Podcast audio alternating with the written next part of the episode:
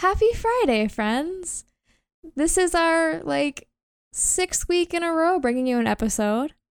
Third bonus crossover episode in a row. Uh, we're just spoiling you guys this month. We are just like, I'm telling you, it has been fun to be in the podcasting world because we have connected with some of the coolest people. We really have. Like, and I don't know when or why July became crossover month, but it has been. So I hope that you guys have enjoyed yes. it. Um, your regularly scheduled interview content is coming, I guess, this week when you're getting this. So stay tuned. Yes. Um, but we have a lot more content planned for you. But today we are talking with Sarah Feigin and Jenna Million from Name Three Songs, which is yet another podcast that I became obsessed with and then was like, we need to do an episode together. And they said yes. And look at that. It worked great. Um, if you're listening to this when this is out, which obviously you wouldn't be listening to it before unless you're us, uh, we just recently right. did an episode with them on their show that dropped this past Sunday on Women in Rock and how they're treated. So uh, once you finish this, go back and listen to that. But today we're talking about the evolution of fangirls from really 18th century Germany unintentionally. Um, but we get we start with Beatles and go to BTS. So like today, today. Um, it was a great conversation. Uh, I, despite being a fangirl most of my life, really don't know how to articulate the things that happen in fangirldom. And Sarah yeah. and Jenna are infinitely smarter and wiser in this area than us. Um, Absolutely. We will stick to things in the past rather than things in the present because they're stressful. um, but this was a great conversation with them. Go check out their their show. I'll link it in the notes. And um, I'm Leah. I'm Bethan. And this is She Will Where are they getting a dub in a CBS executive meeting? No. Bitch, don't touch my thermostat. the ghost be like, hold up, before I haunt you, let me turn down the thermostat. Who is this band? We're on page one, guys. this is She Will Rack You. All right, today we are joined by special guests Sarah and Jenna from Name Three Songs podcast. Uh, before we get into the into the thick of it, as TikTok would say. Into the thick of it. uh, tell us about yourselves and your show. Well, thank you so much for having us. Yeah, thanks um, I'm Jenna. I'm one half of Name Three Songs, and our show is all about challenging sexism in the music industry and empowering fangirls. And we drop episodes every Sunday. We have a lot of fun breaking down misogyny and on all the internalized stuff that we learned and having fun unlearning it together. It's Hi, so great. I'm, I'm Sarah. I'm the other half of Name Three Songs. And yeah, Jenna, I think Jenna summed us up pretty perfectly. We're just trying to help fellow fangirls unlearn a lot of shit that we've been taught through through the through the ages. Yep. And I've been listening for a couple months to you guys. And when I wanted to do a podcast on fangirls, I knew exactly which experts to contact. So thanks for joining us today.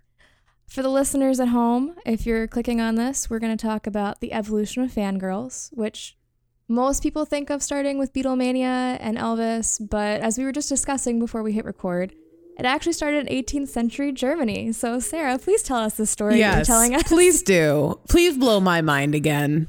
This is my favorite thing ever because I feel like people don't think that they know about this man, but they sort of do because of the band Phoenix.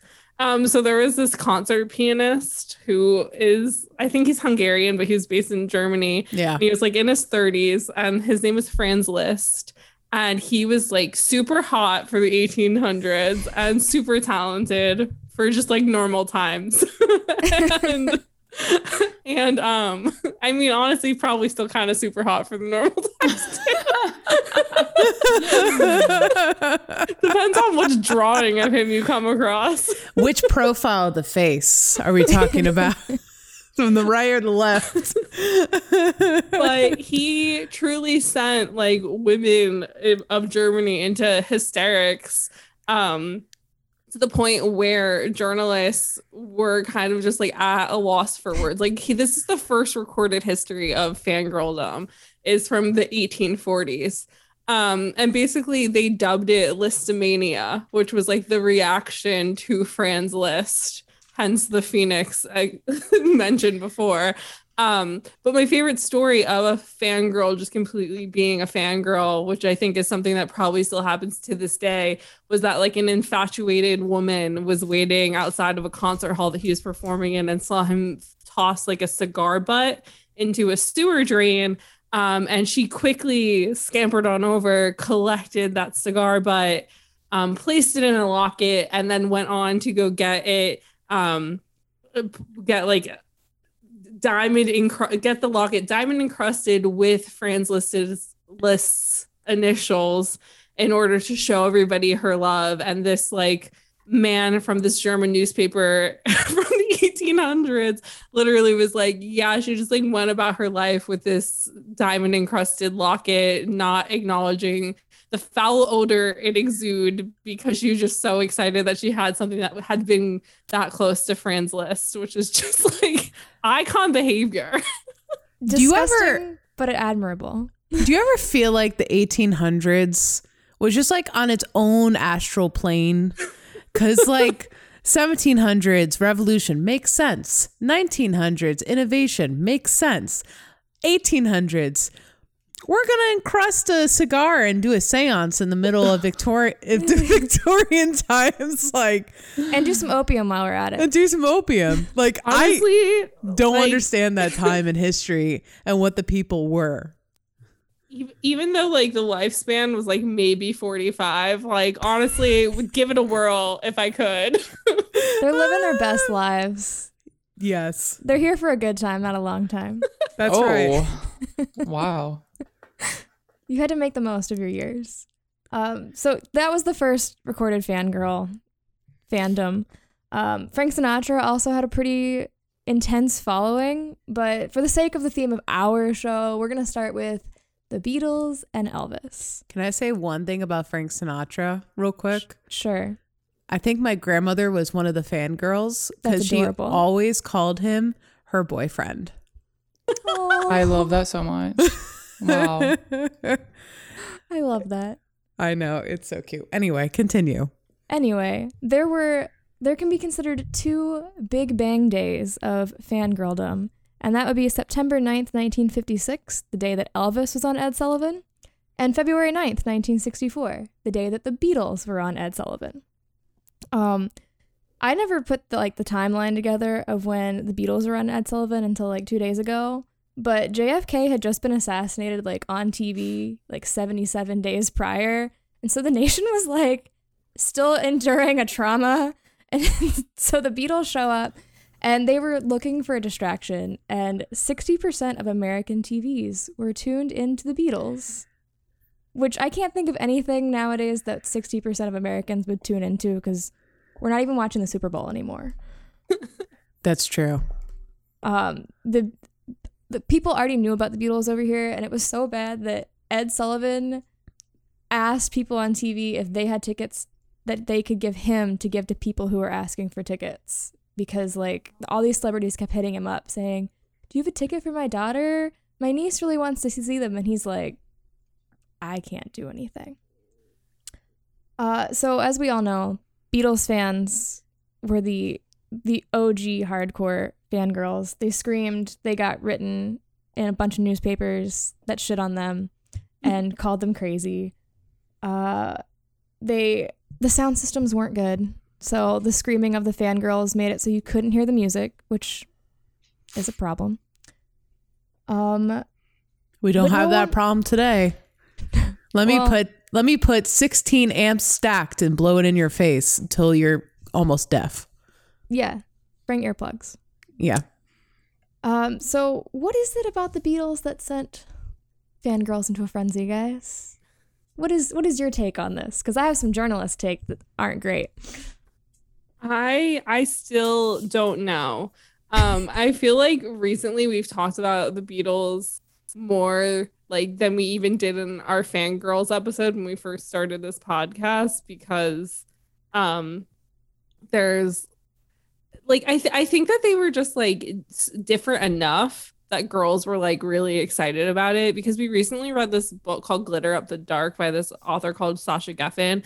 And they were talking in the book basically about how the Beatles were like because like the way that the Beatles haircuts were when they were coming to America was like pushing what masculinity was. Yeah. And so with that mindset and that perspective and also with the information that like because their manager was gay and so he was sort of giving the beatles to the world with more of like a quote unquote like feminine gaze um, or like the gay male gaze rather than like the masculine straight male gaze of things. So I think that it was just like the way that they were handled was probably very appealing to women. Um, but Jen and I have talked about this a lot. Like, we don't exactly know when the like American obsession with England started happening again, and like when we also decided that like the British were like sticking it to the man in the exact sexy right way. but apparently this was like a very big thing that we were into in the 60s. So I think that that also sort of had a part to it. But I think that like Sasha's points of them pushing masculinity to that degree is probably a lot of intrigue because when you think of the way that men in America were dressing and acting in that time, like you like my point of reference for anything in the 60s is just bye bye birdie. So you just think of like the very like button up shirts, slacks tucked in, like slick back hair, that whole shebang where guys are like, You're too much of a fangirl stop screaming, you'll pass out. Oh, so I think that girls were just like, well, they're cool. They they like us, so we love them. Yeah, I think it was that in combination with like their early music being kind of like that um, like the crooners or like other like they were heavily influenced by the Shirelles, for example. So like those girl groups, boy groups sound, but like a different aesthetic to it. Um, and also because masculinity at the time was like very much like that blue collar, like working man vibe, you know, denim or leather, and the Beatles were doing that like a softer version. And so I think mm-hmm. it was mm-hmm. kind of like what what another TikTok joke of like the Beatles at the time were written by female like authors, right? Like it was written from yeah. the female perspective. Um, so I think that's probably why why there was that like initial popularity. So that's our our retrospective female takes. Journalists at the time, um, they couldn't they could not figure out why they were doing it. They were like, these girls are crazy. They um they put themselves into hysteria. So the first argument that male journalists made were it's because they're hot. Yeah. Which I mean, fair, but that's very not the Franz Liszt in 1840s has more in the hotness scale, I think, than maybe all four of the Beatles. Well, George Harrison was like their first haircuts. their first haircuts are bad. I think even by 60s standards, like that bowl cut was not a look. But um, there was a book that was published in 1981 that's I guess, well respected among Beatles scholars because that's a thing. It's called Shout The Beatles and Their Generation by Philip Norman. And he interviews a psychologist that suggests that these screaming girls were subconsciously preparing for motherhood, and their frenzied screams are a rehearsal for that moment. That is like. Gotta love it goes back to children. That is just uncomfy. I'm uncomfy. I don't I like feel like we I feel like we came across something like maybe it was this quote, but I, this that that whole like preparing for motherhood segment feels eerily familiar and i don't know if that's just like something that's been over like used before or people just quote this a lot but that's just so gross. I don't like it one bit. Mm. That is that is no, not the first thing on anyone's mind when they're at a concert meeting their idol. They're not like oh i'm gonna have a baby soon. Let me scream that's that's not what we're thinking it's about. really guys. funny because you can just tell that these very early like scholars, psychologists, critics, whatever, were all men who just like didn't bother to ask women any questions. And that yeah. gives us a lot of the misogyny that we're like unpacking still today. It's just funny when when psychologists say these things about women because that's another thing that Jenna and I have discovered is that like psychology literally came to be for like women to be treated for being women with thoughts and feelings and men being like Hysterical. yeah we don't Mhm. well that's how the vibrator came to be but i don't know if that's pc enough for your podcast No, No, we, it's we're fine. always explicit. It's fine here. Yeah.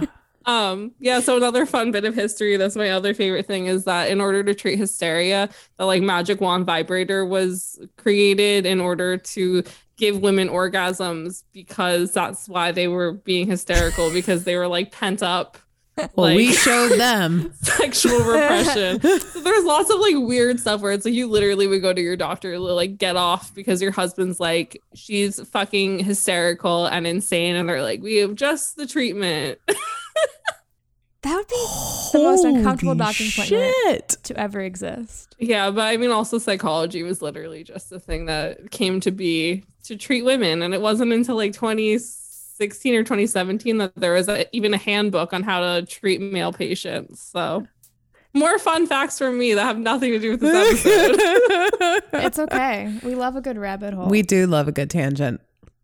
Um, so very quickly, obviously the Beatles caught on to more than just fangirls as they evolved musically and put out more like, experimental crap. And I can't find the quote in my notes, but um, someone pointed out that like journalists started shifting away from, oh, look at these screaming, crying girls, and more of look how mu- genius these guys are and dissecting their music. And really, it's the same approach that these girls are having to the music and they think that they're so intellectual for having these thoughts that these girls have been having for years and uh, it's not I just want to know, like, this is still something that's unanswered. Sarah and I have talked about this before, and we we haven't gotten to the bottom of this.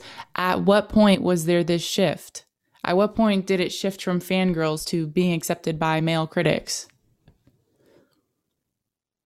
Didn't the Beatles take like a bit of a break and then come back with like more, like it was um, around revolver yeah, and they came back with like more. I don't experiment exper- Yeah. experimental music. They came back with more experimental music and were like, "Here, have this." And then the men were like, "Oh, a didgeridoo." I don't know if that's onto the album, but like just like some something weird, weird, instrument. How exciting! How thought provoking! um i also want to point out that the reason that these girls fainted was because our brains are very dumb in processing emotions they're basically like big exciting thing big emotion this is too much faint and i i don't see that as much anymore like, i feel like we don't hear about fangirls fainting But there were fangirls who fainted when they were meeting One Direction. Like I've seen videos of like them at like the mall signings where they're like all sat at the table and girls literally just passing out after like getting an autograph from like Zayn. That's the first thing that popped into my Dead. Poor head. girls. I would be. I would just die on the spot if I passed out. I don't. Th- I There's don't no think I've- I don't think I've ever seen anybody. faint I due to actually, um, excitement. I actually just saw a TikTok about a, it was a K-pop band, but there was a fangirl who literally like stood up to like give her idol like a high five and like immediately just like lights out, like fell over backwards. It was the wildest thing.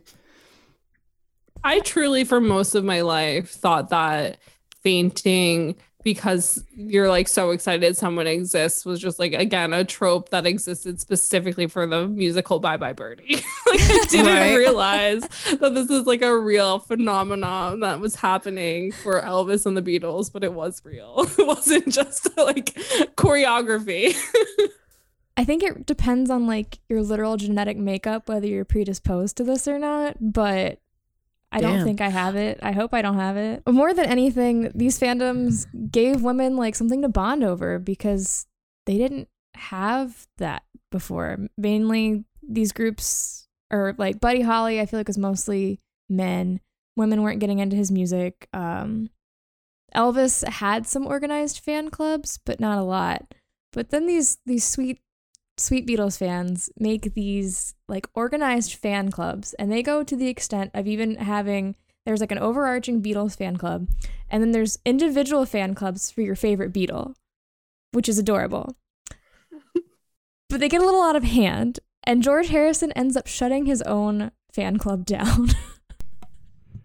because the girl who ran this fan club, her name is Pat Kinzer and she runs this unauthorized quote from George Harrison's wife, where she basically spills the beans that they're thinking of adopting a baby. And he didn't like it. So he shut his own fan club down. And the there I found an article from like 1960 something, whenever they shut it down, and the poor girl was so distraught. Like she wrote multiple letters to George, to his wife, to the record label, to anyone who could. She's like, I didn't mean to. I'm so sorry. But they shut her fan club I down. imagine just being mortified. Like your fave, like told you no. Like, oh my god. Jeez. they cancel you. You cancel Exactly. them. Oh my God. Uh, the Beatles did eventually get so tired of their screaming, fainting fans that they just stopped touring. And it's not because they hated each other, it's because they were tired of being mobbed. Which I don't blame them for one bit. like do you Yeah. think that because i mean i I can completely understand stopping touring because of that. I mean we've had countless people nowadays stopping doing meet and greets and stopping other things because the fan interaction is just too too exhausting especially like if you have somebody like like lady gaga or justin bieber who ha- have talked about being pretty like empathy type people. So you have these people coming up being like, Your music saved me, you saved me, this whole thing. And I know you're not getting that extent in the 60s because they were such so big. You don't have organized meet and greets to that degree, you don't have that sort of thing. But it makes a lot of sense. But also, I feel like that probably was fuel to the fire for when the Beatles come back with other music for them that for like men to then be like this is ours now. They're they're pushing you away. When i don't Yeah. necessarily think based off of quotes and other things that i've read of the beatles that the beatles hated their fans like you were saying leah but i think that like they were just tired. And meanwhile these men were like no they hate you. They're Yeah. ours now. And, like, you know, during the Beatles' time, they made like a bunch of movies too, like I think like three or four. And I mean, the record label was playing to that trope of them being like mobbed by fangirls. And I'm sure just like the reality of it, though, I mean, for those, uh, for the Beatles, just like going through it day in and day out, you know. But I mean, the media, the, the team around it was also playing it up as well. Yeah. Yeah, I mean, once again, it makes me think a lot of like One Direction and how much they toured and how they were constantly working and constantly in stadiums full of people. But it's like at the time, no, like this hadn't really happened before. So I'm sure like the Beatles and like their team didn't really know how to manage it properly. Yeah, Yeah. no, definitely. I don't I don't know how celebrities do it. Like in the Taylor Swift documentary, she just casually throws out, "Yeah, someone broke into my apartment last week." And I'm just like, Jeez.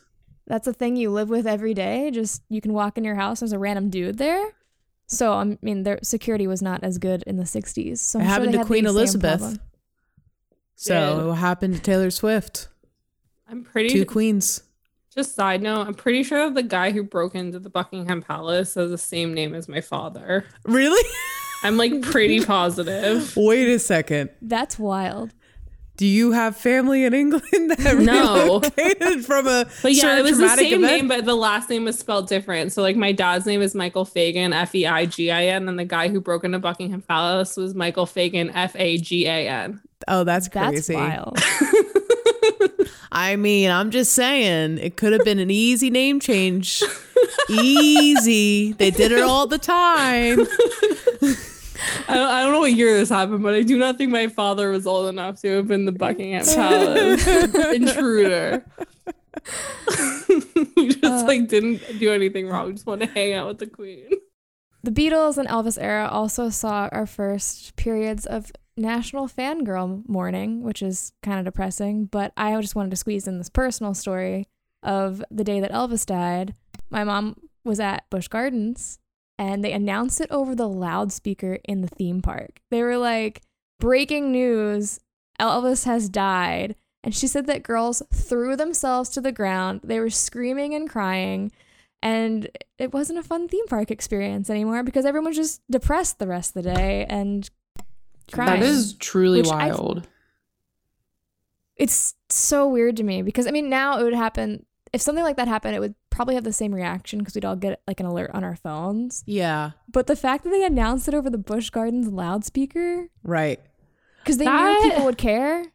That happened when Michael Jackson died. I was just about to say that. they and- interrupted the radio because this was still when like you would listen to the radio in the car. But I remember exactly where I was. yeah. We were like driving into Jones Beach to go to a Backstreet Boys concert, and like the radio, like you, because like people were tailgating, so like everybody's radios cuts out, and it's like breaking news: Michael Jackson has died, and it was just like this thing where you could just tell like nobody really even knows how to react because at that point, you know, his he's like a whole different person to when his career started. But it was just like I don't remember that ever happening for anything else. Um, so moving on in history, we're gonna enter the the 70s, late 60s, and talk about groupies, which is honestly not an era of history that I'm super familiar with. So I did a lot of research on this. Found a great 1960s Rolling Stone article where they interviewed like 20 groupies. Fantastic article.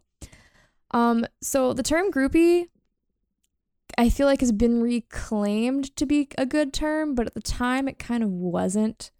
Um, it was most likely invented. No one really knows where the term came from, but it was most likely invented by a journalist who was jealous of these girls and their access to the band because. We actually found I found this. Oh, Um, hold on. Give me one second. Okay, so Bill Wyman of the Rolling Stones is credited with coining the term groupie in 1965 to describe the tally of female fans he ravished while on tour. but and this is my favorite thing because Jenna and I talked about this in our groupie episode is that like the dictionary definition of groupie actually isn't like sexual at all and it very much doesn't really even differ from fangirl just by like but other than like a couple words but like the dictionary definition of a groupie is quote a fan of a rock group who usually follows the group around on concert tours I like that definition much better. yeah, I I really struggled with how to present groupies because there's so many facets to the groupie story because a lot were underage, which is a problem yeah. all in itself that we're not going to touch because we do not have time for that in this episode. Um, but there were some some people who like made this their life's calling. We have Bebe Buell, Pamela Des Barres, Pamela Anderson later on in the, the Motley Crue era, and um, in this interview in Rolling Stone in 1969, they interviewed a girl named I'm guessing Henri, the way she spells her name. And she has a great quote that I will read you now. And it's uh, Being a groupie is a full time gig. It's sort of like being a musician. You have two or three girlfriends you hang out with, and you stay high and as intellectually enlightened as this group of musi- musicians. You've got to if you're going to have anything to offer. Musicians should pay more attention to the good thing they've got going for them. Groupies, I mean. After all, a groupie is a non profit call girl. Like a Japanese Yeah, geisha in very many much so. and a friend and a housekeeper and pretty much whatever the musician needs. have you read any of like Pamela Des Barres's books or interviews or anything of that ilk I've listened to some of hers. I have a quote from her as well um, uh, for the, the end of this section, but it's just, it was, I don't like it. Well, because she's she's interesting because so I can't remember if it was in her book or in an interview, but she had said that like when the term groupie was first being used, it just meant that you were like part of a group, which I just think is like Pamela Des Barres being Pamela Des Barres about things. but my other favorite thing was that she was saying how like they all had quote unquote jobs like they would make them clothes and they would do these uh, do these other things. And so it very much felt like groupies and fan like groupies were like a promotion from fangirl because of sort of the role that they played. But but she also talked about how they would bathe them and do do these things where they sort of fell into this in between of being a mother and a wife or girlfriend um and you have all these situations where these men were full on like in love with them but they a lot of them had wives back home or other scenarios. And i can't remember i can't remember. Michelle overman? Yeah. Um but who who did she date? Okay yes. So michelle overman was dating i think it was i can't remember. It doesn't matter but basically there was this groupie whose name i can't recall because there's too many of them There's a lot basically of them. like she was Mhm. in this loving relationship with a british musician whose name i also don't remember and he had a wife back home and so in photos there were there's like this really famous photo where there's the whole band and you see like his arm going out of frame and he's like touching her off camera so that she could feel like she was part of the group but like she couldn't be in any of the photos because like he was she was his secret but like he was writing songs about her and they were very much like in a relationship when he was in America and it's mm. like and it's just so sad because these groupies would put so much work and effort into being with these musicians. Mm-hmm. Um, and I mean, Pamela Des Barres talks a lot about um, who's the bad one and and why am I forgetting everybody's name? Of Jimmy Page? Like oh, yeah. he, how she was like in this relationship with Jimmy Page, and but he would be like oh i'll call you. And then he she would wait by the phone and he wouldn't call her and he'd be like oh i'll send a ticket for you to come to my show. I want you there and so, most of the times he wouldn't but sometimes he would and then when she'd be there they'd all give her like their bracelets and all these things because it's like oh we trust you to watch our stuff but I mean, ultimately, like Jimmy Page left Pamela Des Barres for 14 year old Lori maddox So ah, but yeah, like that's not a good choice. Yeah, not not at all. But it's it's just interesting with groupie culture because it very much feels very close to fangirldom in its own right, but and it and it also seems based off of how Pamela Des Barres talks about things that these girls, even though they were in the thick of it, as you would say, like they they had absolutely no idea how to deal with what being that close to a rock star really entailed. And so it just seemed like lots of imposter syndrome, lots mm-hmm. lots of mm-hmm. sadness, lots of yearning, mm-hmm, um, yeah. and just lots of like un like unrequited love and unpaid labor to some degree. so can I can I ask a question? Because like as we've said, I fangirldom is really not in my purview except when it comes to emo culture. But like do you feel like it's a complete like abuse of that musician of treating a fa- it, eh, treating a groupie or just a fan in general? Like it feels like in Pamela's case, she's almost like being used for when Jimmy wants her. Like that's the way I interpret it. I feel like it's very much walking that line because there are like some groupie stories where it feels like like the groupies know like this is a thing for when they're in town this is a thing for like when they want to have fun it's not a serious thing so it's like if you're both like consenting people and you know that's what like the plan is sure. then you know it's not like a bad thing but i think you know this is where we start to see people abusing their power and in these power dynamics taking advantage of people and like with pamela for example like saying oh i'll call you or oh i'll send a ticket and then not doing it to me that's like fuck boy 101 yeah. Um and, and like that's kind of like the behavior that we've seen trickle into even today with how groupies are and that's why i think like groupie has such a negative connotation. I don't think the negative connotation has gone away from groupie as much as Pamela Des Barres wants to reclaim it as like a, a positive thing. I think it still has that negative connotation of they're just here to sleep with the band and nothing and they're not providing any other value than that.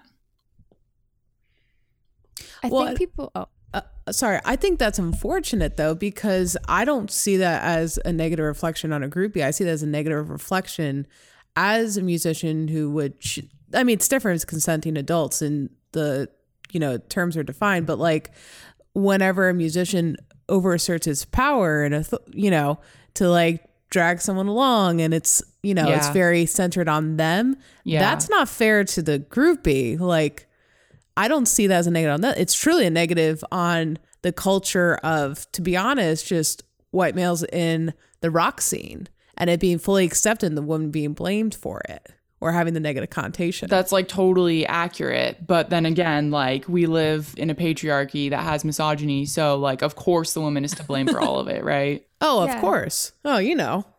It's also like, um, definitely an abuse of power to a lot of degrees. But also, I think that most of these rock stars, at least in this rock heyday and groupie heyday, um there was there was like an understanding i think between most of them because if you read other autobiographies or read other interviews or whatever most of these women aren't as sort of bitter as pamela was and Yeah. still seems to be um i think that pamela very much like she wasn't most of the other groupies were models. They lived th- this lifestyle. Meanwhile pamela was like created sorry created the group the gtos with the help of frank zappa which were sort of a band but also just like a group of groupies who started a band to feel Mhm. like they were more involved in the scene sort of thing. And i mean Pamela seems like she's an incredible woman. She's lived an incredible life but i think that she very much was sort of um trying to be something that maybe she wasn't but also she very much so was the type of person that people were drawn to um but i think that because she was the type of person that people were drawn to and also because she didn't fit within that model sort of group that most of the groupies were Mhm. that I think that these guys didn't really know how to view her because I think that they sort of respected her more to some degree. yeah. Um, and so that's why you run into this thing where like it seems like Ji- Jimmy Page and like if you read about her relationship with Mick Jagger too, like they very much loved her as a friend as well as a groupie. And so you have these situations where a lot of these people who were models or were socialites or worked in music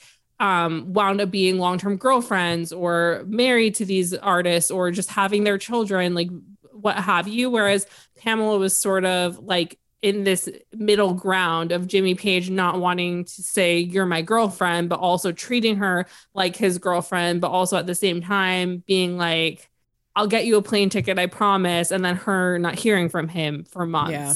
So you have this weird sort of situation when it comes to her, I think that she is an anomaly in groupie culture because unlike fangirls who are just girls who very much so live and breathe these bands, most of these groupies are are like up a rung on the societal class structure of access or what have you. Um because what and and in in smaller cities you have people who are just showing up to the backstage door sort of knocking on it or flirting with a bodyguard or like a bouncer or what have you getting backstage and i mean like you have Connie Hamzy in like the middle of fucking nowhere who hooked up with over 60 rock stars has saw like her name in songs you know um and it was just because right place right time but she Yeah. was just like a local girl um whereas like in LA or in London or New York you have like a very specific breed of girls getting to Yeah. be groupies which is still you see today like closer in time like with Kate Moss or like Alexa Chung it still is that like socialite model level of a person so you do still have to sort of exist within the right bubble i think to be on the groupie level of fandom Yeah. I hear that. I will say, I think men still throw this term around a lot to fangirls, especially if you see an artist more than once. Because I just like recovered this memory of following, I saw the struts three times in a year. I had three separate men go, Oh, are you a groupie now? And I'm like, Shut up.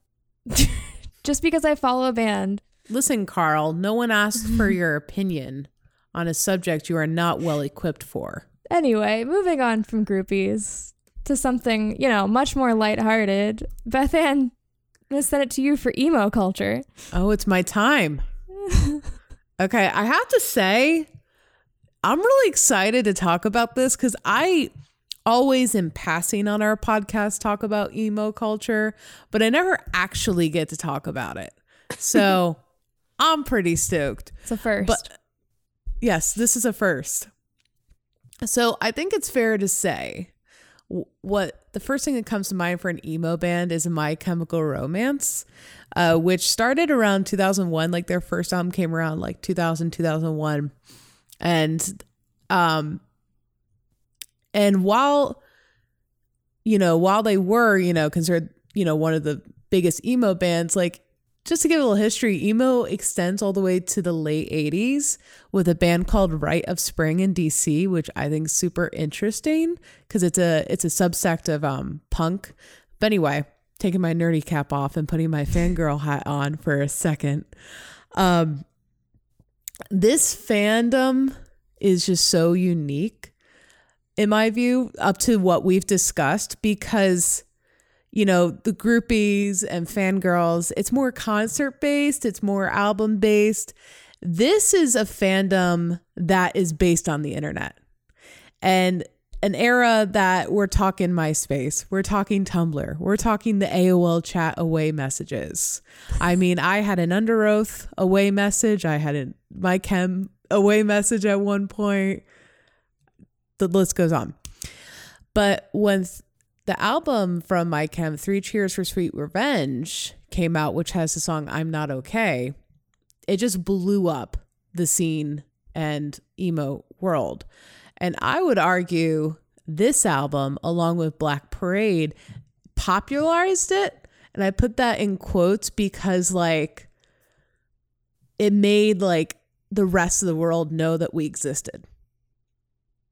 So, um, but from there like we we see like fans designing their MySpace pages to reflect their love for My Chemical Romance and putting like the band and other fangirls in the top eight, um, posting my chem lyrics in the bulletins. Like literally, I have this memory of and I know I'm gonna get it wrong, but I remember this all black MySpace page and it was just all my chemical like my chemical romance was playing in the background. There was a glitterized picture of gerard way.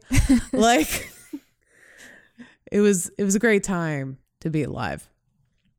Um but when tumblr started which was right around the release of black parade we see that also shift over to like gerard way like like mm. doing different like animations of the band and drawings of the band, but it, like there was this huge shift to Gerard Way, specifically Ger- Gerard Way as a subject of gay comic fan fiction and regular fan fiction, like which I think is one like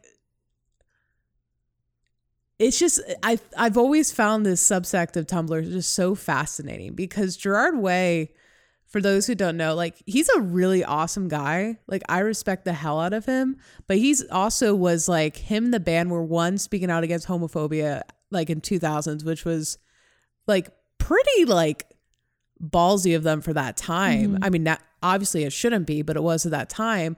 But then too like he's talked about like gender identity and how he has felt like he's always had this feminine side to him and he's embraced it about himself so I just think that's really cool. Like I I think like he was thinking these things and like talking about them early on the scene, which is great.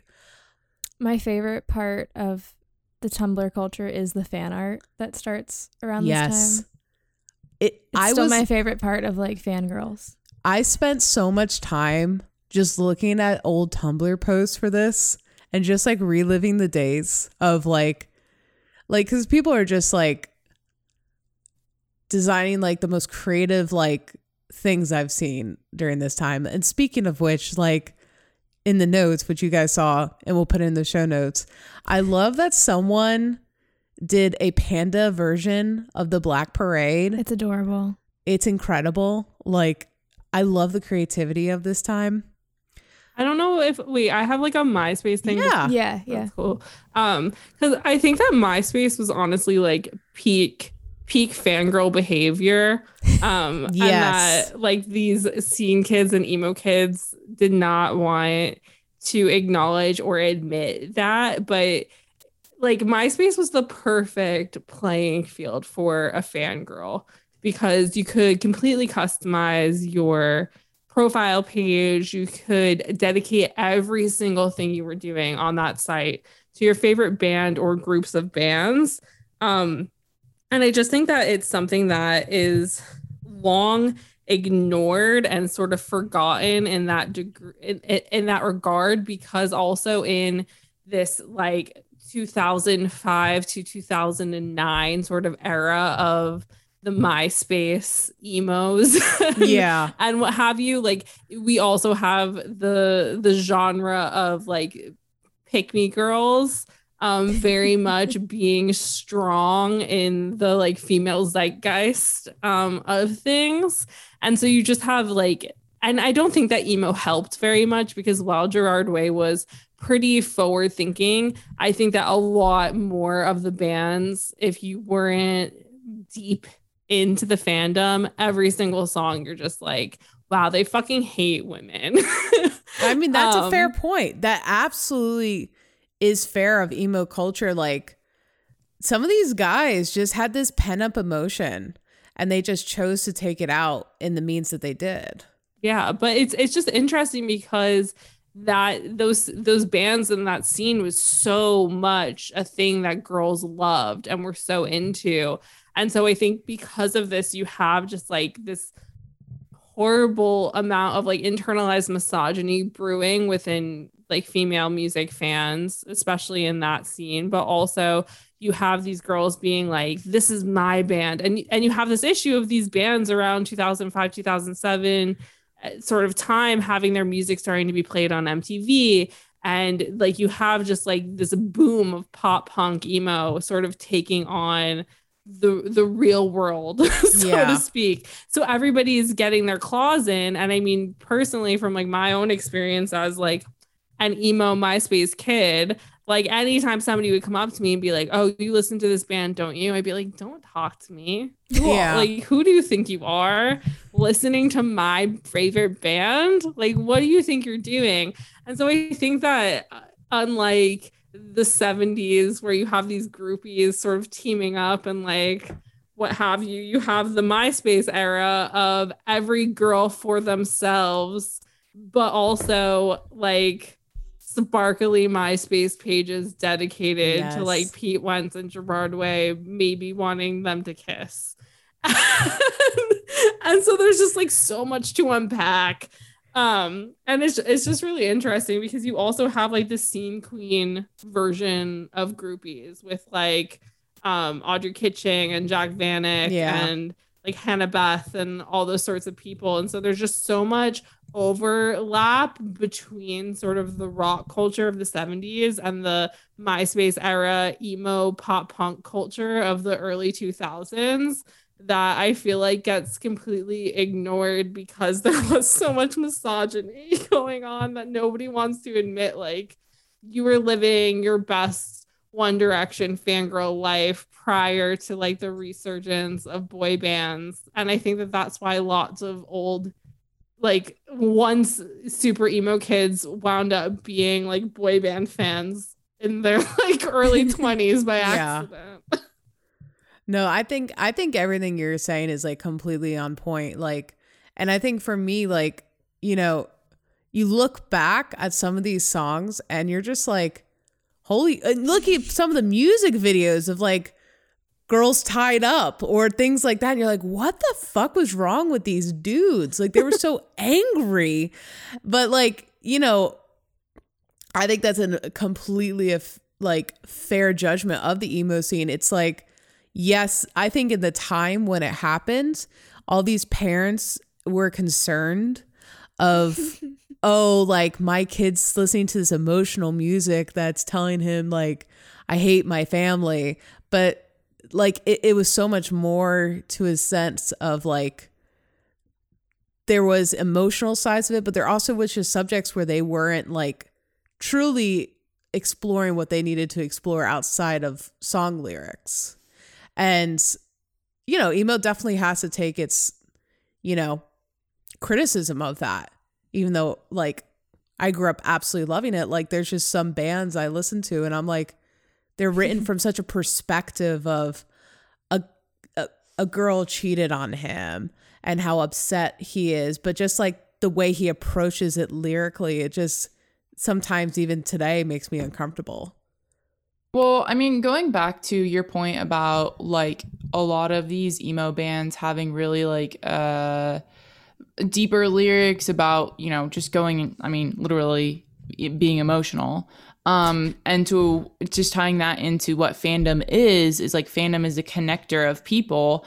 And I think like with MySpace and like the emo scene, this was like the first time where people who were struggling with like with their mental health or going through things on a personal level were realized that there were other people out there who were also going through the same thing mm-hmm. um, and i think you know myspace was a big part of connecting those communities because i mean it, if you were like the the alternative kid or like the emo kid at your high school you're probably like you were that kid and like there was nobody else you could like talk to about it and yeah. so it's really cool that like this was so early on in the the stages of like social media of that was such a connector.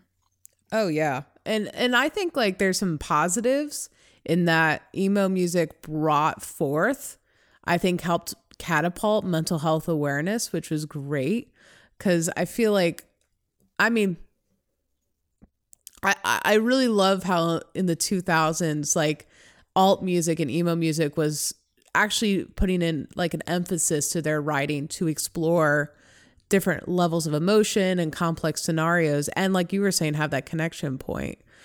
And you know but there's also just like there's just so much with how like girls were even treated then. There i'm trying to like find my words for it. It's interesting that we can like it's great that we can look back on it now and like realize how bad it was because it was like at the time there wasn't really anything mm. that mm-hmm. was much better. Like the standard for how women were talked about in songs wasn't much better. Like you even have like early 2000s Britney Spears NSYNC Justin Timberlake like yeah. still being very sexualized, still having the fangirl stigma, all of those things. So it's not like there were better conversations that were happening, you know? And it's like finally now we're at this point where we realize that we, we can look back on these things and realize, like, hey, maybe that wasn't the best way yeah. to talk about women in this song. Um, it's just, I, but it is really interesting that, like, it kind of like was this zeitgeist of this type of attitude just feeding on itself with all these bands being together. And it's, you know, I think like for emo, and I'll be the first one to admit this as someone who was emo, there's such an elitism to it as well. Like, you're like, oh, you don't like Sarah was kind of like, do you know this band? And it's like a gatekeeping thing. Like, what do you mean you don't know a job for a cowboy and this particular song on that album? And it's like, bro, I just want to listen to music. But besides that, like, I feel like during that time, we as an emo person admitting my faults, we saw us as like better than mainstream, yeah. right? Yeah. Like mainstream's just fluff and they're just over here doing, but we're the real ones, right? But like lyrically, compare it, you know, apples to orange, like they're kind of similar in like the way that they're approaching certain subjects around women. And it really, I, I think what's interesting though that sticks out in my mind. Do you guys remember Red Jumpsuit Apparatus? Yeah. Yep. Like they wrote their song Face Down to like actually talk about a woman rising up.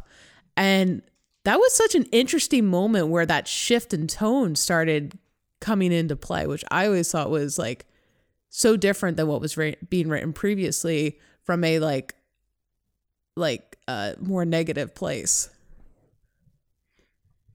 I feel like throughout like the the warp tour era of music you constantly had these bands that were sort of trying to change things like you have gerard way and my chemical romance yeah. making statements and saying the things that they were saying you have bands putting out music like red jumpsuit apparatus where you have like this weird ground of like all time low where they're very overtly sexual very yeah. much like having bras on their microphones and yet 90% of the fan base for all time low, I would dare to say is female. And mm-hmm. so you have this weird thing where it's like this, especially in the all time low scenario, where it's like this band should not be like a safe haven for females, but for some reason they are. And we all sort of clung to them and whatever weird environment that they created where we were just like, we feel like we belong here.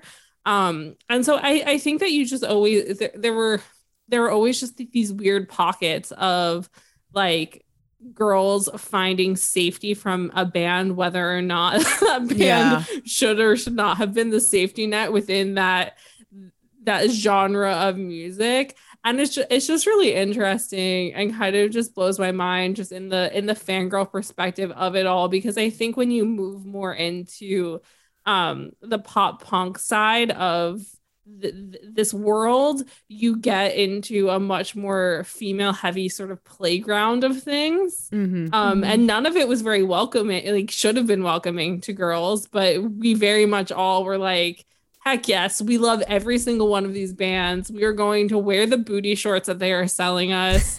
Yeah. um, we're going to dress like them. We're going to act like them. We're going to like make our signs and devote our lives to their existence and uh, and then you get to this point where like you do have sort of live videos and different things of of those bands where it very much falls into this weird middle ground between boy band fangirl culture and the whole like this is my band don't touch them we're better than all of you because we like this kind of music sort of subculture it's just like a very specific point in time of female existence that i don't necessarily think we want to go back to well, it's interesting because like you were bringing up like all time low, and my mind went to 3OH!3, where they wrote a song about not trusting a word I'm not Oh, going to say. forgot 'cause about that I don't like derogatory terms towards women, but like you know, like, and they were just like headlining the alt press tour. Singing these songs, and they're with All Time Low for that same tour in Family Force Five, which is a very interesting pairing. But um, the Maine there too, but I don't need to go down that. wait, wait, say that again. that wasn't the Maine there. Yes, I feel like they the were because I went to this show.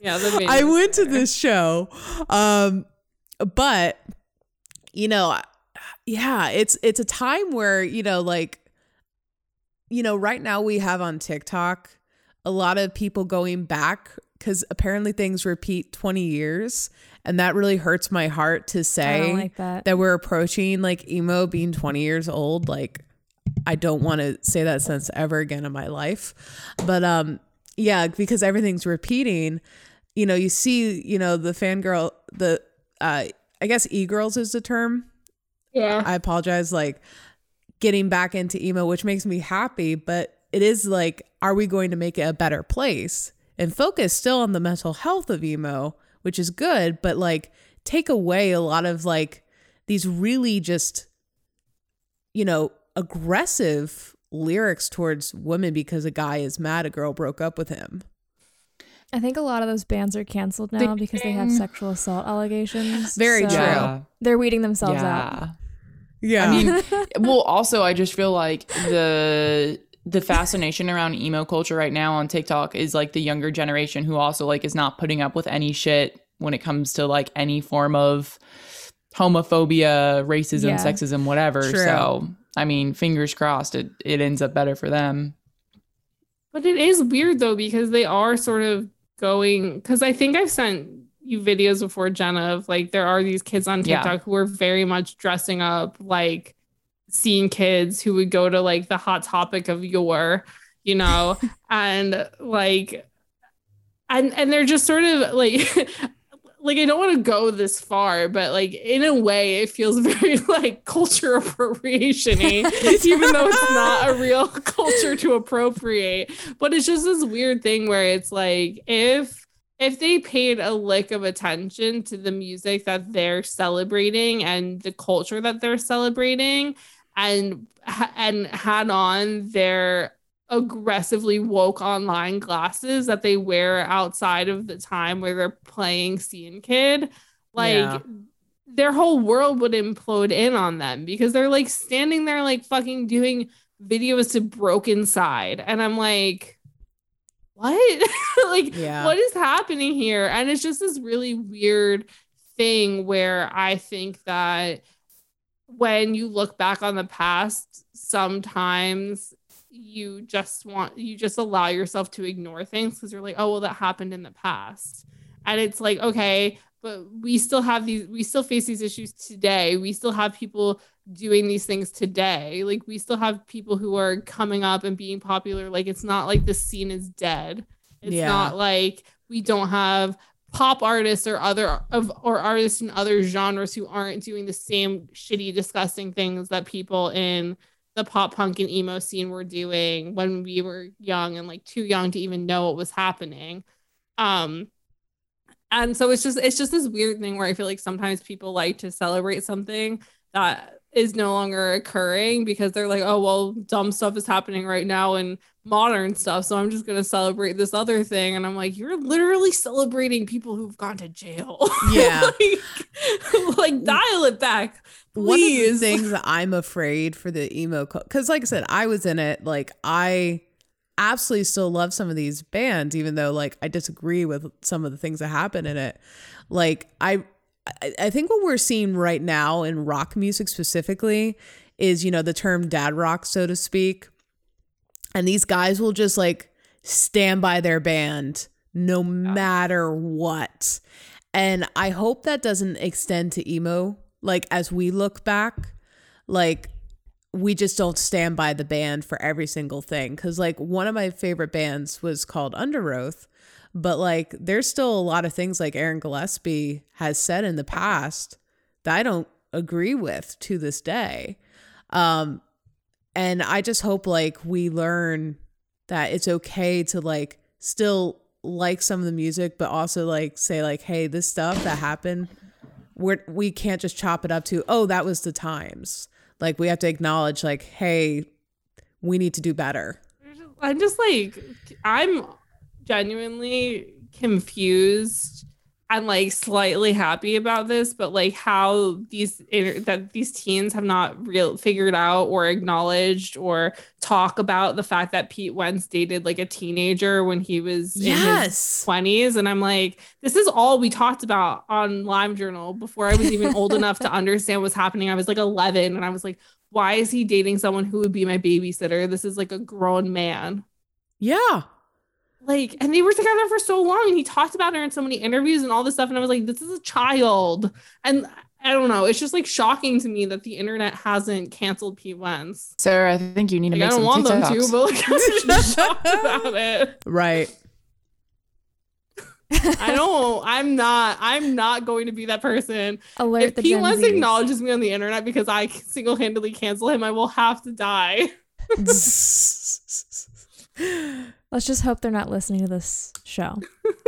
but yeah, to wrap up the emo section, because I know we got other sections, and this is yet a blip in the fangirl world. Um, I think, you know, remembering like, you know, a lot of these,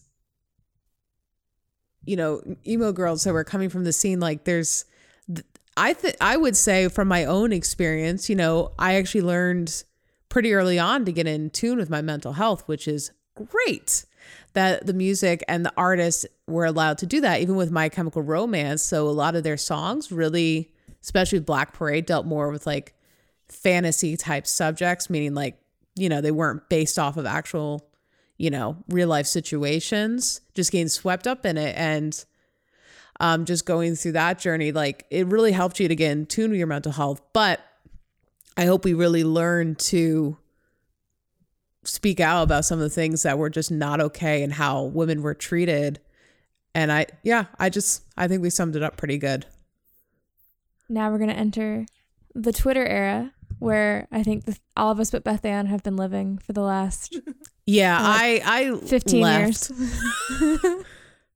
uh, and this is, of course, your your fandoms of One Direction, Taylor Swift, nowadays BTS, um, any any fandom that you can you can name is on Twitter. But those are probably the the biggest three. Taylor and BTS, especially like today, 2021. Um, so you guys are the experts here on especially this era. What are some things that people need to know about fangirls of these time periods? And that's your entire show, but like three bullet points. I don't even know.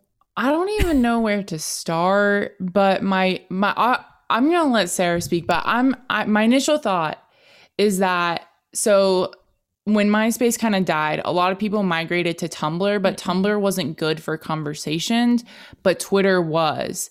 And so Twitter became this space where you could really easily like interact and have conversations with your faves, like and maybe they'll recognize you, you know, um like I, because I, I, was on Twitter originally as an all time low fan, and so I love tweeting them. I love like Jack Barakat retweeted me. I like put it in my calendar, like oh my god, this is the day Jack Barakat retweeted me, stuff like that. Um, and then you have One Direction, who is like, to Sarah has a story about um tweeting. no, I'll just let you tell Sarah, but like uh, to, uh, hold on, hold on. I'm, I'm trying to make this transition sound better.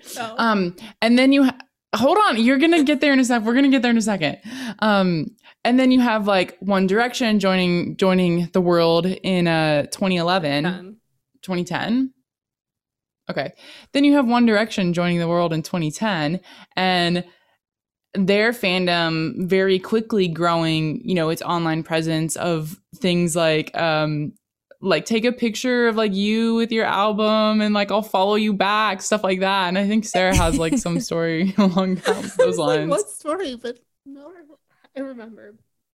Um, yeah, I mean, like Stan Stan Twitter is like a whole thing in and of itself, and like once you enter that, there's no going back. There's and I no mean, like you back. can sort of stay on the outskirts and still belong sort of on fandom Twitter without getting into the nitty gritty because like Stan Twitter didn't used to be bad. No. Like it wasn't bad. Like when I joined Twitter for like all time low, like or, or, the early days of One Direction, at least from what I saw. One Direction Maybe I was just Twitter on the peripheries. Was always pretty toxic. I mean, what Jenna was talking about was like, because I mean, the whole point of social media, especially apps like Twitter and Instagram at the start of it, were very much like for fan interaction for interacting with your favorite brands with your favorite bands with your favorite actors and actresses et cetera et cetera um and I mean, what Jenna was hinting at was that Liam Payne would post when Up All Night came out that if you post if you tweeted at him a photo of you listening to Up All Night, that he would pick people to follow. And so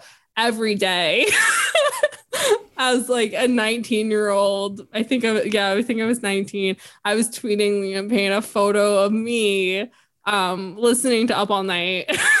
I love that.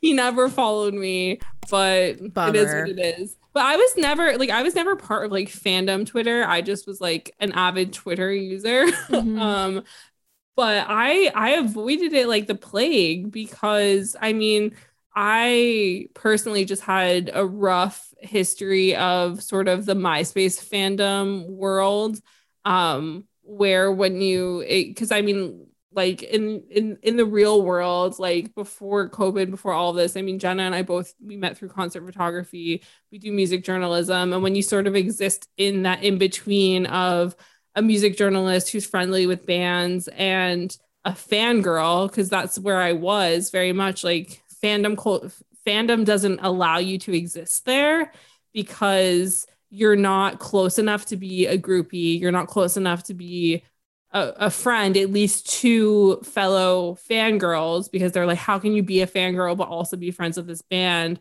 And so there's that constant thing of feeling like you don't belong and all that.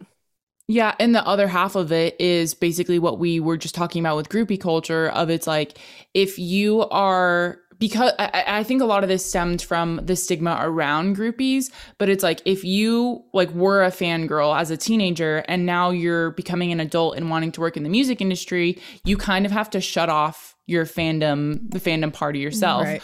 Or don't talk to it don't talk publicly about it like maybe yeah. you have like a private twitter if you want to do that but like it's very much like not acceptable to like go into a business setting or go into a band interview and be a fangirl and so i think that's also where this dichotomy sarah is saying there's like this in between of like you're floating in this realm of like professional like post fangirl where you're not really allowed to be part of the fandom but you're also not like on an equal playing field with like the musicians themselves sometimes. Yeah, and then when you get on to sort of fandom Twitter in when you live in that sort of gray area of it all, you very much feel like there's nothing you can say or do because you know too much to really be part of a fandom, but you also don't know enough to be friends with Harry Styles.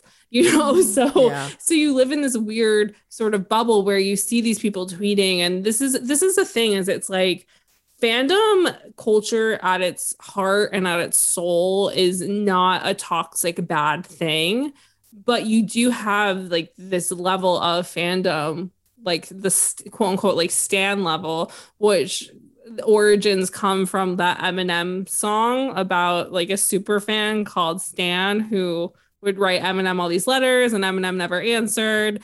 And then he's like okay i'm i killed myself and my wife and i think their kid like it, I, it wasn't a real story i don't think but like this is what the song was and so that's how you went you, you cre- they created like this quote unquote stan culture which is sort of this unhealthy level of fandom.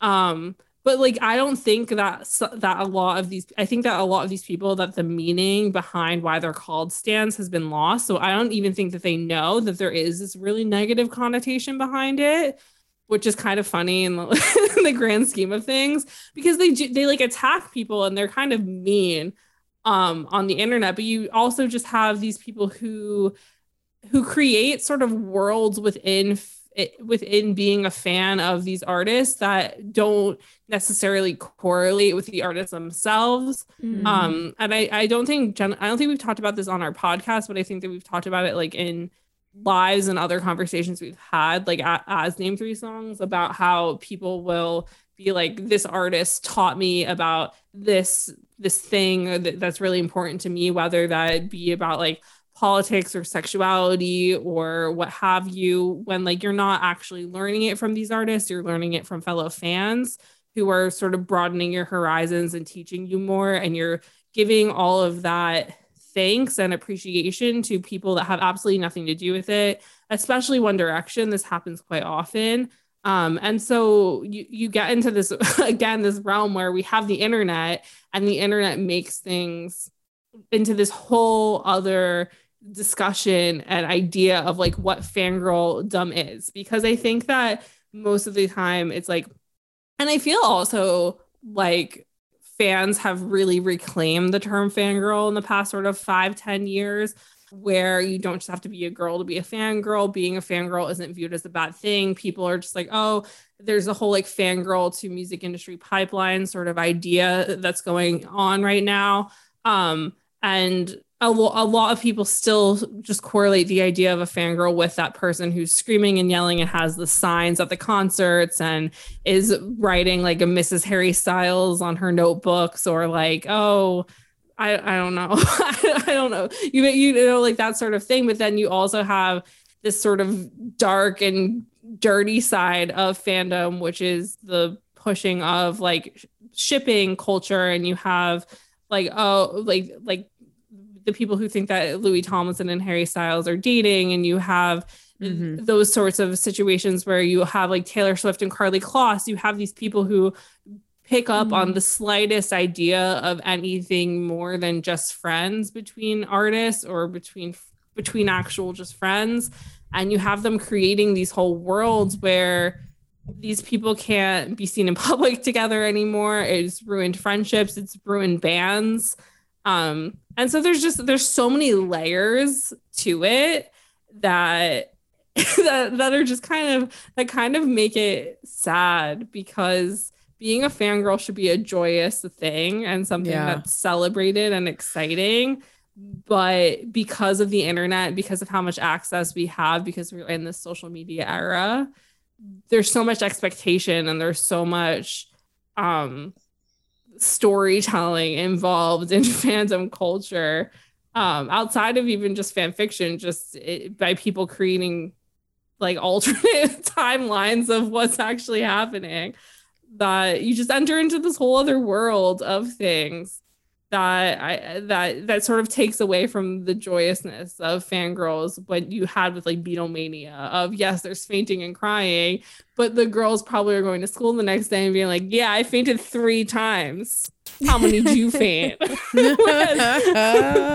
Yeah, there's probably not a version of Beatlemania where they were ganging up to like bully people. I'm like, I'm trying to think of Yeah. how this would not. work.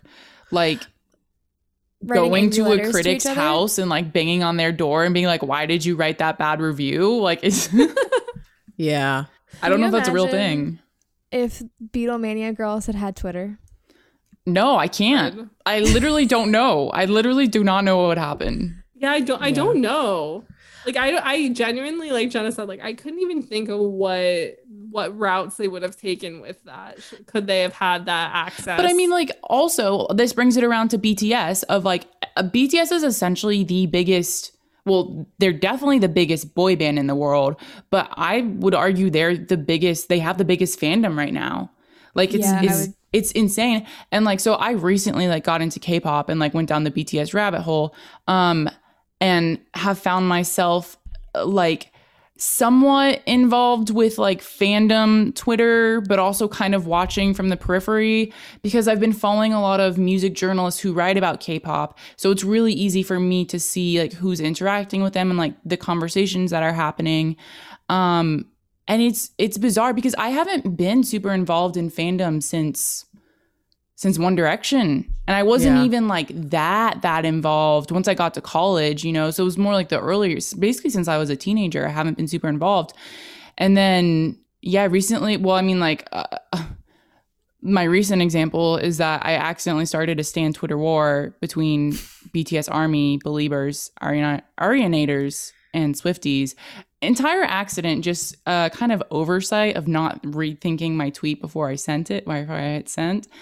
Um, and yeah, I mean, I saw the effects of Stan Twitter and people coming to defend their faves, but it's like you can defend your fave and also not be mean and also Yeah. like Yeah. not be an ugly person on the internet. And that's where like the line is crossed all the time now with Stan Twitter of people Yeah. just being nasty and people doxing people and like death threats and stuff like that. And I mean, I I muted the tweet and Sarah just like filled me in on like anything I needed to know because like I I did not come here for this like Yeah. it's already popping off like I there- I can't stop it you know but it I mean yeah it just it just goes wild I- yeah, I really so this is my hot take personally.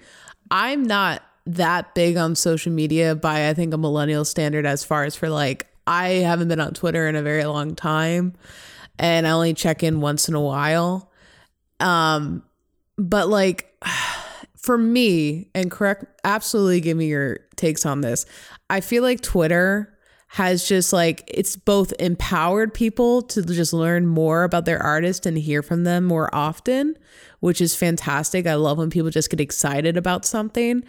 But there's also just this side, like you were saying, uh, Jenna, of just like people just bullying others because like they're just not in love with an artist. And it's really empowered some toxic sides to the fandom um, I mean, this is just a reason I'm not on Twitter is because everyone has to have a hot take on something.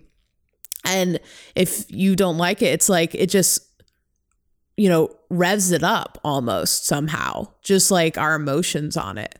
But that's Yeah. just my take on it. I mean, the other thing is it's like it's not even um it's not even like if you don't love an artist, it's like if you say anything that might even be slightly considered as critical about an artist, like you'll be ripped to shreds.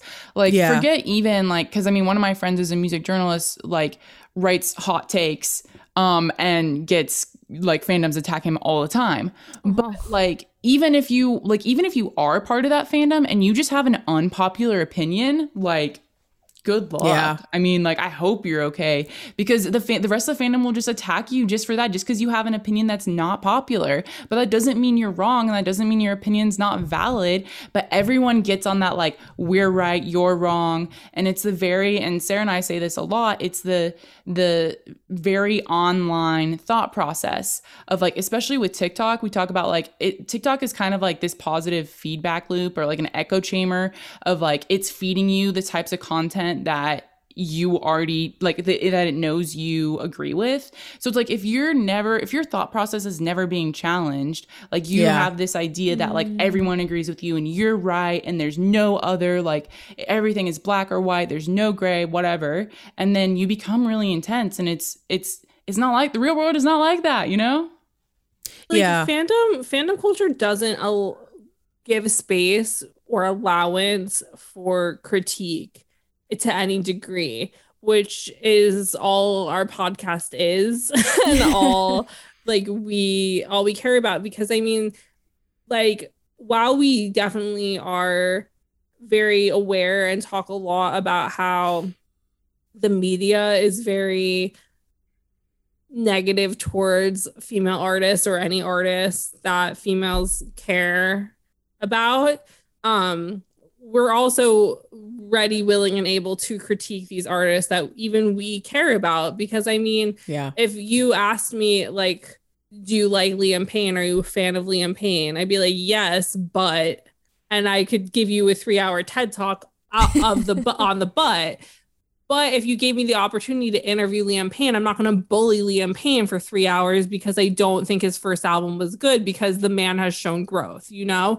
And so you Mhm. have these situations where, yes, there are, and like we've obviously found it because we have a following on our podcast. There are parts of, there are members of fandom culture, there are music fans who like critique, who like intellectual discussions about ab- about their favorites you know? But then you also have these situations where as as jenna said and we keep saying you have these people with these aggressively online points of views Yeah. where and they're also almost always like very young like under the age of 20 um and so they're not even that educated on this stuff and so they don't understand the difference between critique and criticism and just bullying somebody. They don't understand why you can have critiques about the way that somebody who maybe like claims that they're a mental health advocate but aren't advocating for anybody getting mental health help except for themselves Yeah. like they don't understand that you're allowed to make these comments and they're like, how dare you?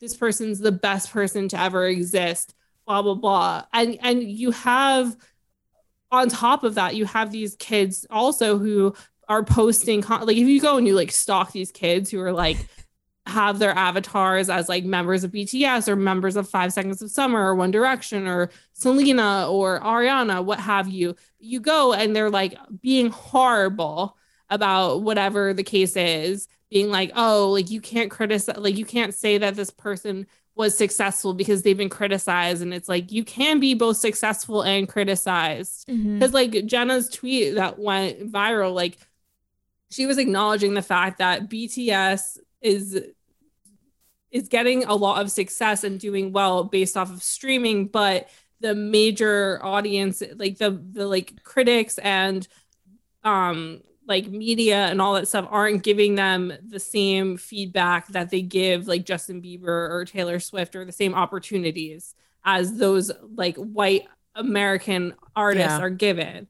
But then Taylor Swift fans are like, but Taylor's critiqued all the time. She's criticized all the time. People rip her apart all the time. It's like, yes, but there's also probably the same amount of positive press about Taylor as there is negative press, which we learned in doing research about her Mhm. but also the negative press doesn't affect her sales or how many ears are her are hearing Taylor Swift because just because people are like Taylor Swift plays a victim narrative we don't like her that doesn't mean that Z100 isn't playing Taylor Swift every Mhm. seventh song on the radio or whatever you listen to isn't putting Taylor Swift on like their top pop songs whatever whereas like these bands and artists from other countries have a much bigger fight that they have to face to do Yeah. this but fans are just like you can't say that they're that they're successful because they're criticized. And it's like taylor's won a grammy almost every time she's been nominated for one.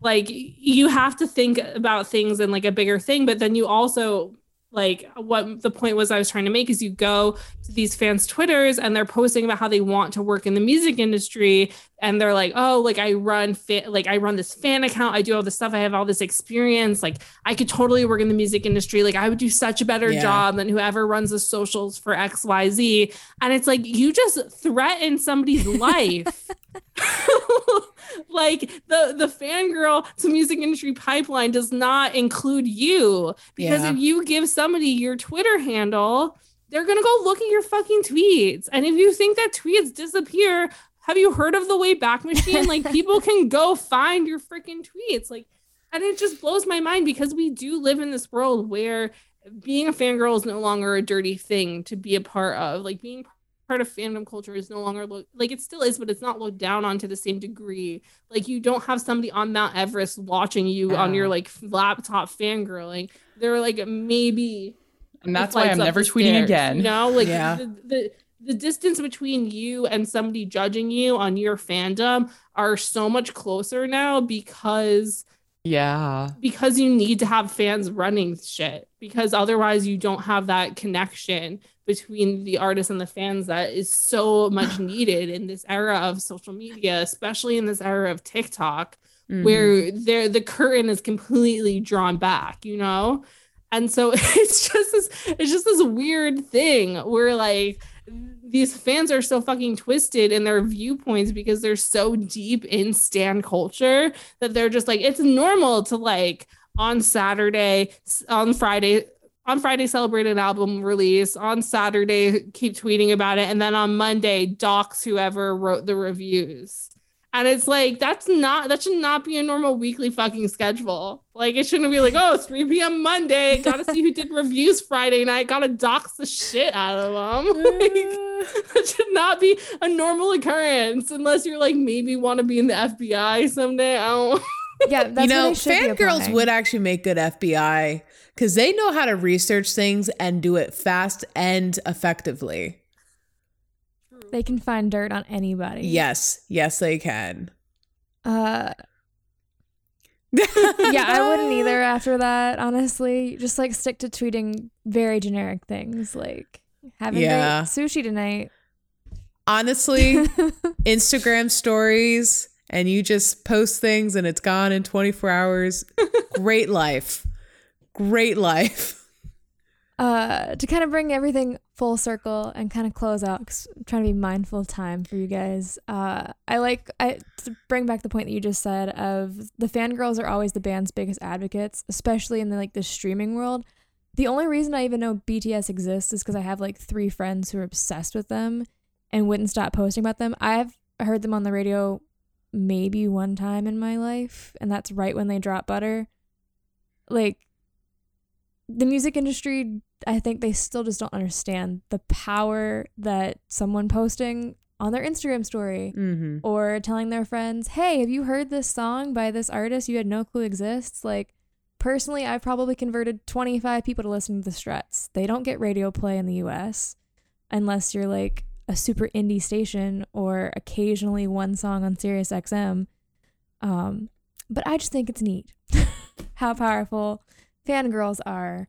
Well, I think like as an I mean like you pulled a really cool article from Yeah. Vox um Who called has, yeah. who runs the world not teen girls but then th- this this writer goes on to talk about like how like teen girl culture has influenced so much stuff. And it's they make the point that things are slowly shifting to like teen girls being recognized as like the origins of a lot of like cultural things that are important.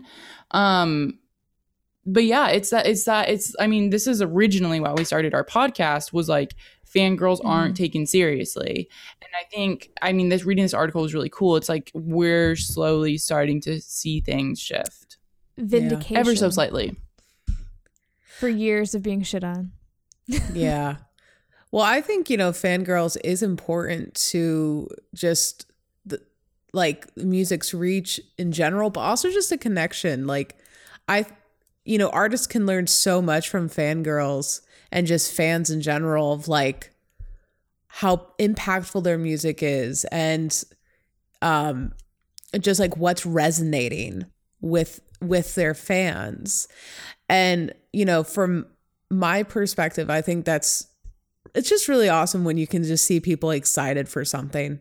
Like I I it's hard for me because in the way cuz you know, Twitter brain is the only phrase I could think of, but like it's just it's always there's a good and it's just, you know, excitement and then there's always just going to be someone that's just like you know, puts on their glasses, well actually and just like has to ruin Yeah. it sometimes and then like as you're talking there's also sometimes it could be really some fans could get a little toxic but i just you know even though i don't really fall into a fandom as much as I used to for my emo days.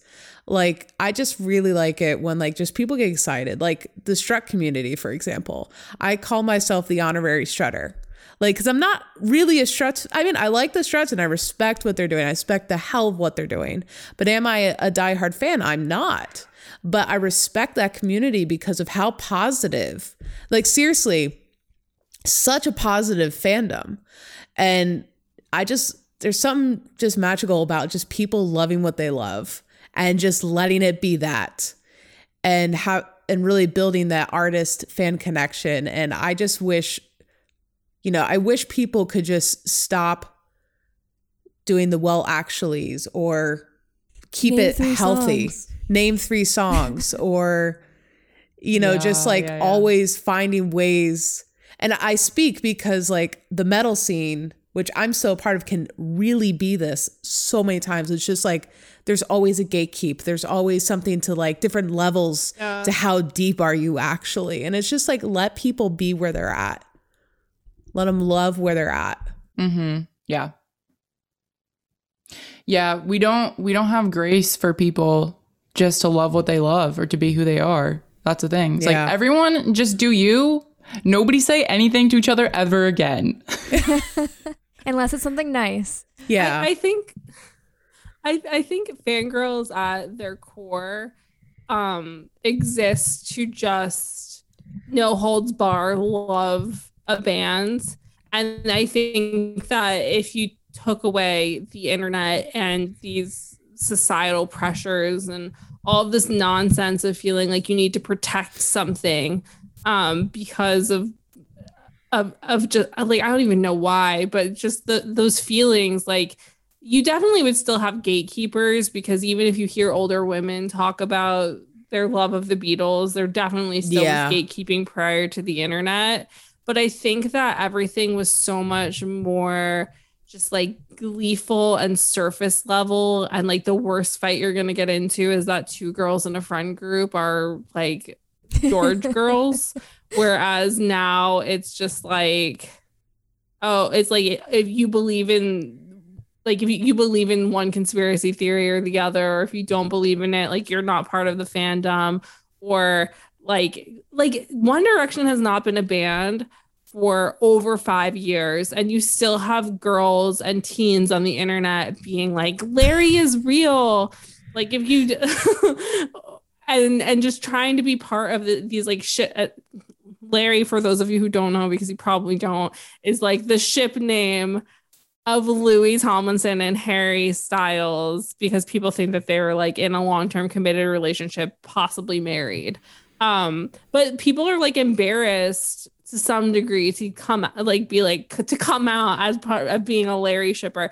And there's just like so much fucking ridiculous discourse around something that's really been detrimental to the career of One Direction and to Harry and Louis' friendship and just all of the stuff where it's like when it all boils down, you just all fucking love One Direction. Yeah. Like when it all boils down, you just all love Harry Styles. When it all boils down to it, you just love music and stop causing problems. Like you don't need to be like the BTS fandom does not be need to be at war with the Swifties. Like that's unfucking necessary. You should be allowed to love as many artists as you want. And that's like what fangirldom is at its core is just loving music with no abandon and just showing up with your puff paint shirt and your ridiculous Right. sign and crying all night. like that's what it's supposed to be about. And it's turned into this like uncapturable beast for some reason or another. And if Jenna and I do our job right, we will slowly wake up these brainwashed fangirls and make them realize that like you can be empowered without being a fucking asshole. yes. Yes. Yes. Snaps. I love that. support Snaps for. Sarah. Well, that is a great note to end on. Thank you guys so much for coming and talking to us today. You're infinitely smarter and wiser on all things fangirl. than Thanks for letting us come and rant. Very much so. Yeah, Thank you anytime. to my multiple TED Talks. um, where can people find you if they want to listen to Um, your show? we're at Name Three Songs on all social media and on all podcasting platforms and YouTube. Thank you for listening. You can leave us a review on Apple Podcasts if you like this show. Special thanks to Death of Fawn for our intro riff. You can visit our website at shewillrockyou.com. There you'll find links to our social, the show notes, and a place where you can contact us. Other than that, don't do drugs.